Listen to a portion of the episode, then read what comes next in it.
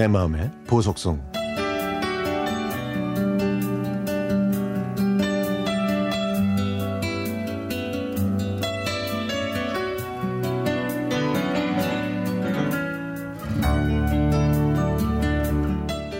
지난 주말에 아들이 군대에서 휴가를 나와 할머니를 만났습니다.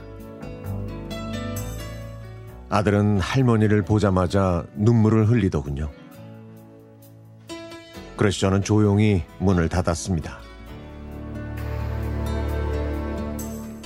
어머니는 제 아들이 초등학교에 다닐 때까지 돌봐주셨습니다.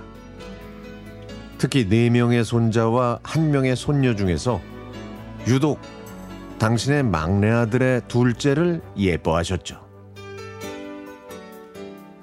그런 손자가 치매에 걸린 할머니의 모습을 보고 무척 안타까웠을 겁니다.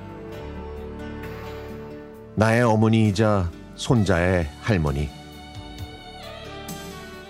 올해로 여든 둘이신 어머니는 작년부터 인지 능력이 조금씩 떨어지기 시작했다는 걸 느끼셨고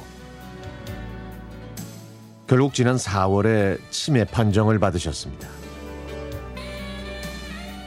어머니가 조금 더 건강하고 기억이 바를 때 좋은 곳, 맛있는 음식을 한 번 더 드시게 하고 싶어서 번잡하지 않은 평일에 여행을 했고 좋아하시는 식당에도 자주 모시고 갔죠. 하지만 아직도 갈 곳이 많고 드실 음식이 많은데 야속하게도 어머니의 기억은 제 예상보다 훨씬 빨리 나빠져서 저를 혼란스럽게 했습니다.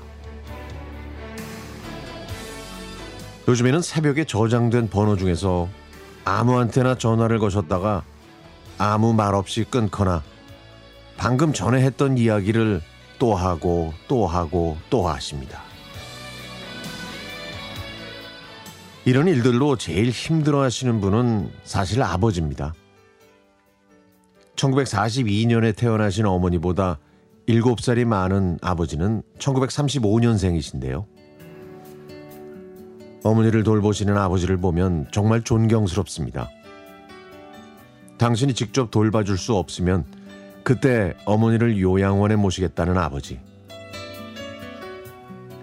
어머니는 새벽에 몇 번씩 아버지를 불러서 망상에 대해 얘기하시는데도 아버지께서는 그 얘기를 다 들어주시고 식사와 약까지 꼬박꼬박 챙겨주십니다. 아버지를 대신할 순 없지만 평일과 주말은 저와 형이 번갈아서 부모님 댁에 갑니다. 형과 저는 며느리들에게는 효부의 기회를 주지 않기로 약속했기 때문에 저희 형제는 늘 효도는 셀프라고 얘기했죠. 그리고 아름답고 고운 어머니의 돌발 행동을 아내와 형수한테 보이고 싶지 않았습니다. 매일 아침 출근하기 전에 부모님 댁에 들러서 어머니를 뵙고 나오면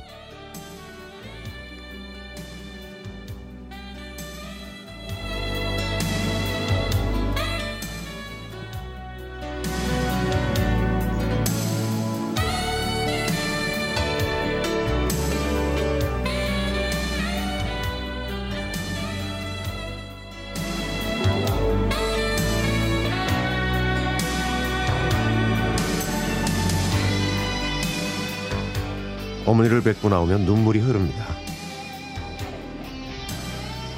좀 혹시라도 도움이 될까 싶어서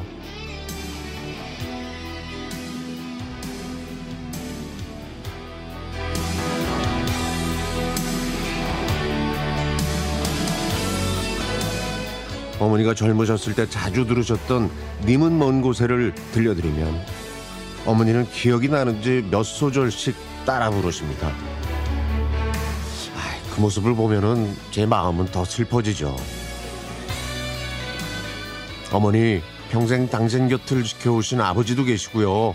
두 아들과 며느리도 있고 아직 어린 손자 손녀가 어머니를 기다리고 있어요. 그러니까 눈부시게 아름다운 어머니의 모습을 다시 보여주세요.